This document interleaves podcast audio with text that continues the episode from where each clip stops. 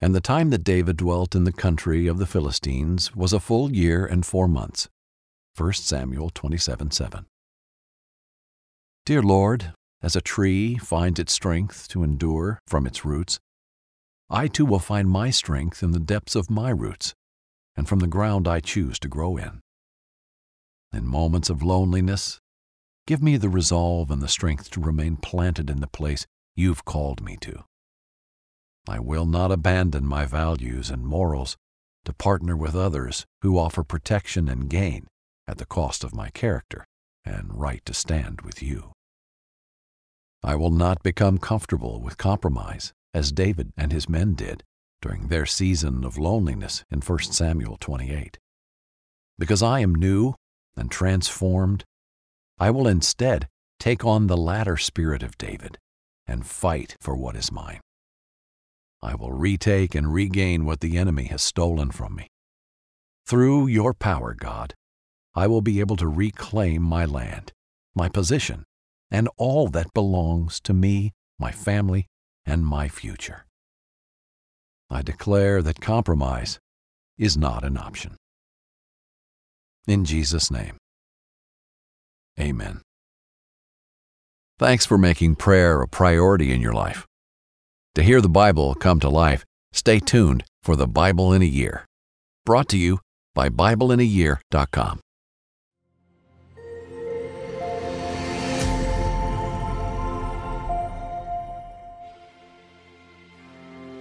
David in Ziklag. In our last story, we learned about Saul's latest pursuit to take David's life. David once again had the opportunity to end Saul and with him all the fleeing and exile. Yet David's conviction as a man of God stood its ground. He spared Saul, and Saul once again repented and left David's presence.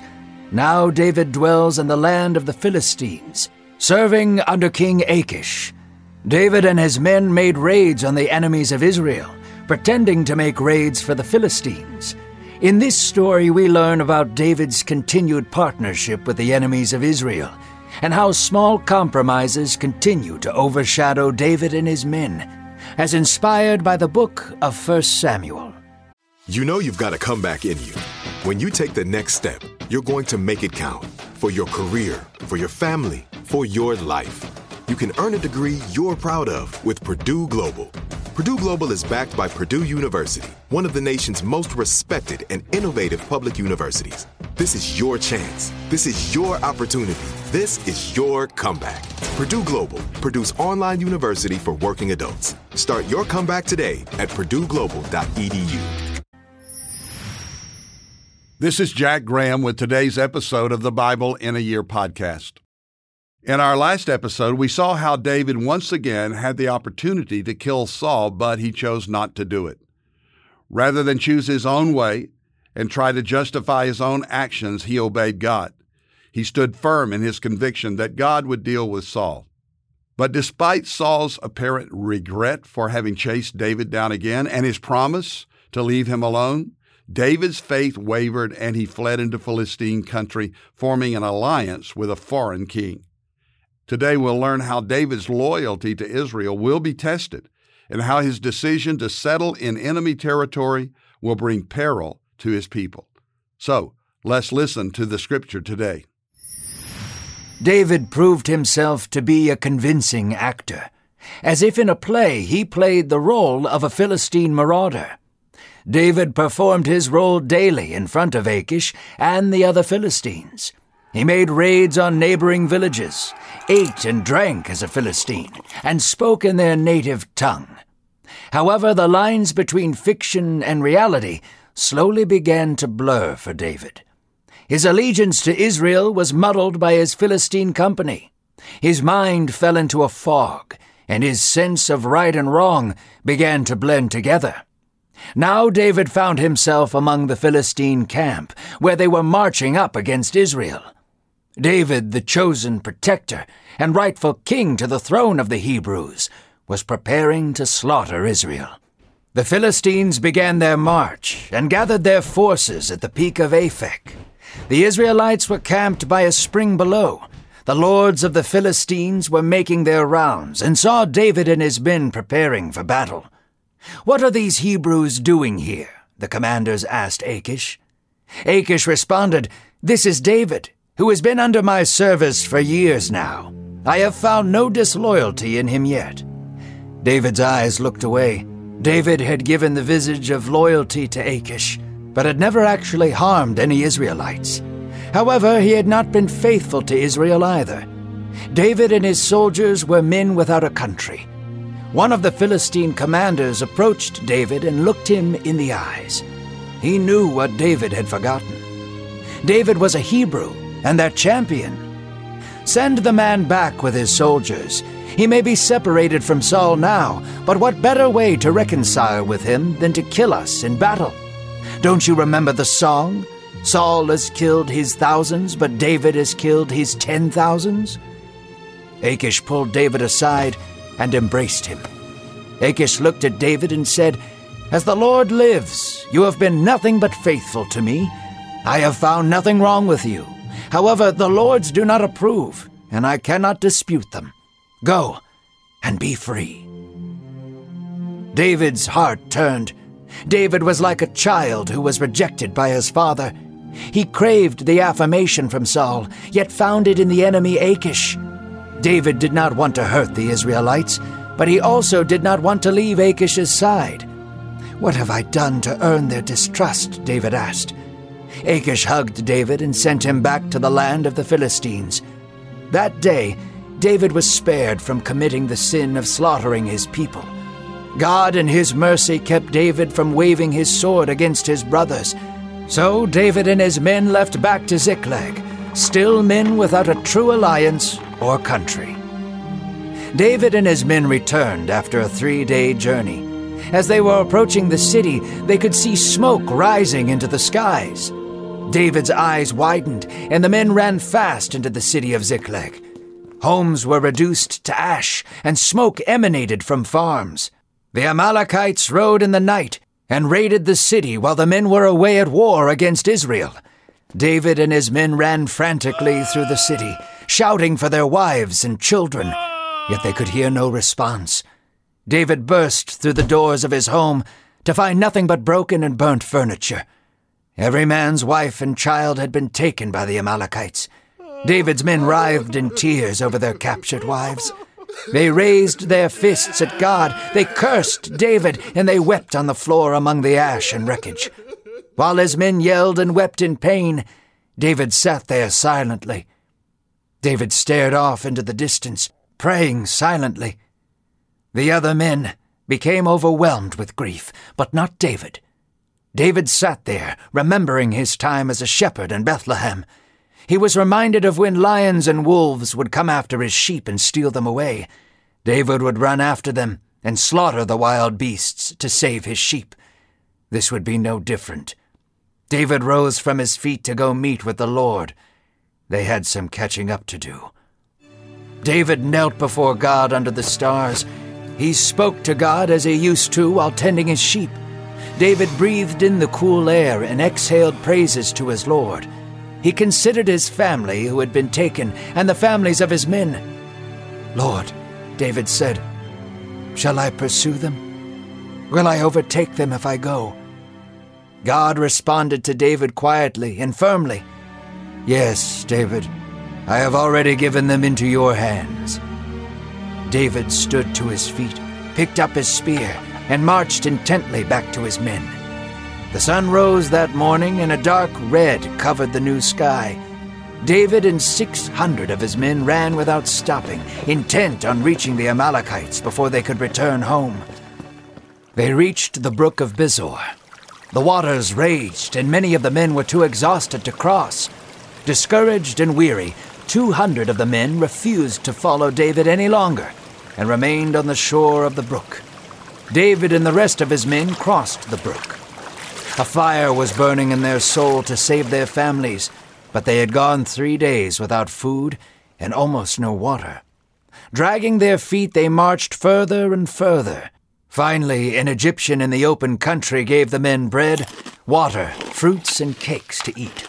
They were filled and strengthened at the perfect time. David put his hand on the Egyptian's shoulder and said, Thank you, friend. Where do you come from? The boy smiled and said, I served the Amalekites, but was abandoned by them when I became sick after we raided the Israelites. David's eyes lit up. He smiled to his cheeks and let out a bright laugh. He grabbed the boy and asked intently, Could you take us to your old band? The boy nodded, and David and his men ran forward faster and with more vigor. Less than a day had passed, and the Egyptian led David and a couple of his men to a cliff overlooking the Amalekite camp. They peeked their heads over the rocks and looked down at the valley. The men were spread out far across a valley. Torches illuminated their dancing, drinking, and feasting. David could spot his wife captive below, along with the wives and children of his men. While the Amalekites were still drinking, dancing, and enjoying the spoils of their raid, they heard the horns of David echoing through the valley. Before any man could realize what was happening, David and his army descended upon the camp with might. They swung their swords with the strength of fathers and husbands protecting their families. David marched through the camp, striking down every Amalekite soldier in his sight. Some tried to fight with no success. David and his men were far too angry and skilled for them to stand a chance. Others fled on camels, but all the women and children were saved. The sun began to rise, and David gathered the families, the stolen goods, and all the livestock. David and the families made their way back home. There to greet them were the 200 men who refused to continue.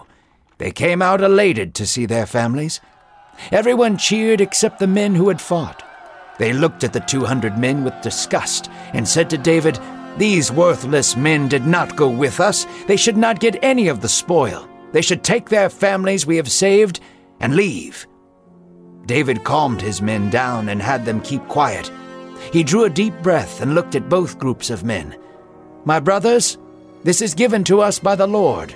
He is the one who preserved us, David said. As God has shared his goodness with us, so we shall share. Those who battle and those who support from afar are equally in need of food and shelter. David's words surprised the people, but they were all pleased with his decree. David, still a young man, was just now learning what it truly means to lead like a king. They divided the spoils amongst one another and sent the leftovers back home to Judah. David's heart to protect Israel was beginning to resurface. Today's story begins with David living a lie. He has very cleverly convinced Achish of his loyalty to the Philistines, and the king trusts David as one of his own. Still, David had not yet done actual harm to any of his own people, the Israelites. Instead, he was attacking neighboring towns, enemies of Israel, and telling Achish that he was raiding Israeli villages. But now, as the Philistines gather in numbers to attack Israel, David isn't on a solo mission and he can't hide behind his deception. Were it not for the distrust of Philistine commanders, David might have been compelled to sin against his own people and attack them. The commanders recognized David as a Hebrew, and not just any Hebrew. This is the great shepherd warrior David, the anointed king, the one who was at one time one of Saul's greatest soldiers and though Achish vouches for David, affirming that he is a loyal Philistine, the commanders aren't believing it. And so Achish tells David that while he trusts him with his life, the Philistine army commanders have rejected him. He and his men must return to his home in Ziklag. David's response is interesting.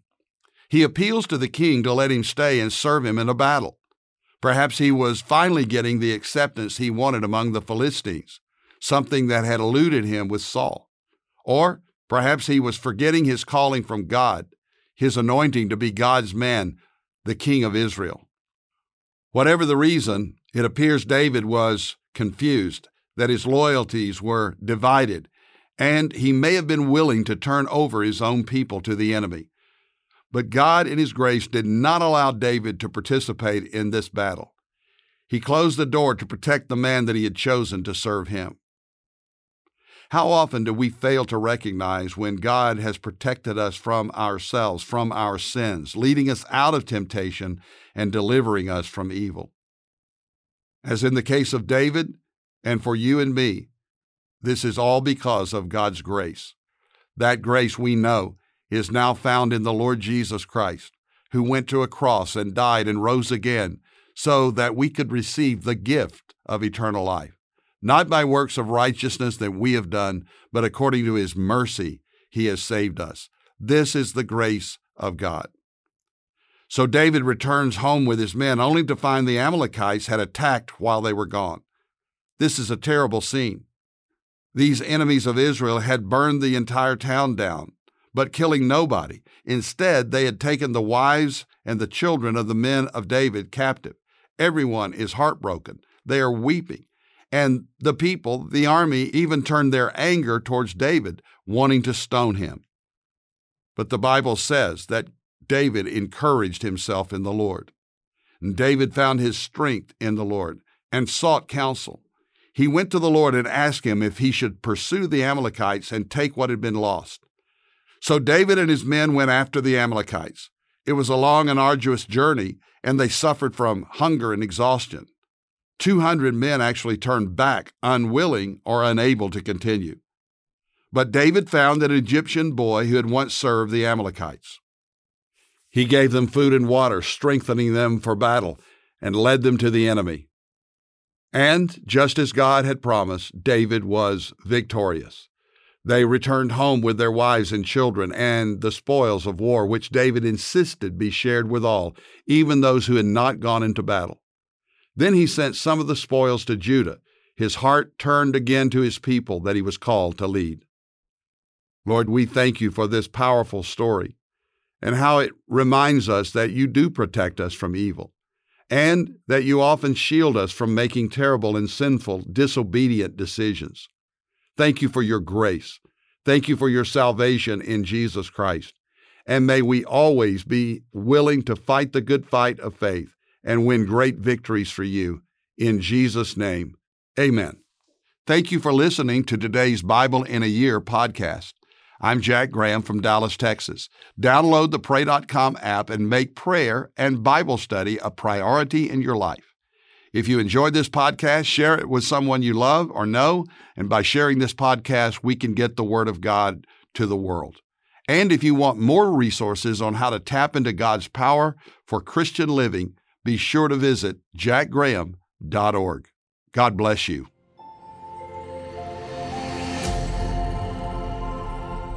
This episode is sponsored by Medi-Share, an innovative healthcare solution for Christians to save money without sacrificing quality.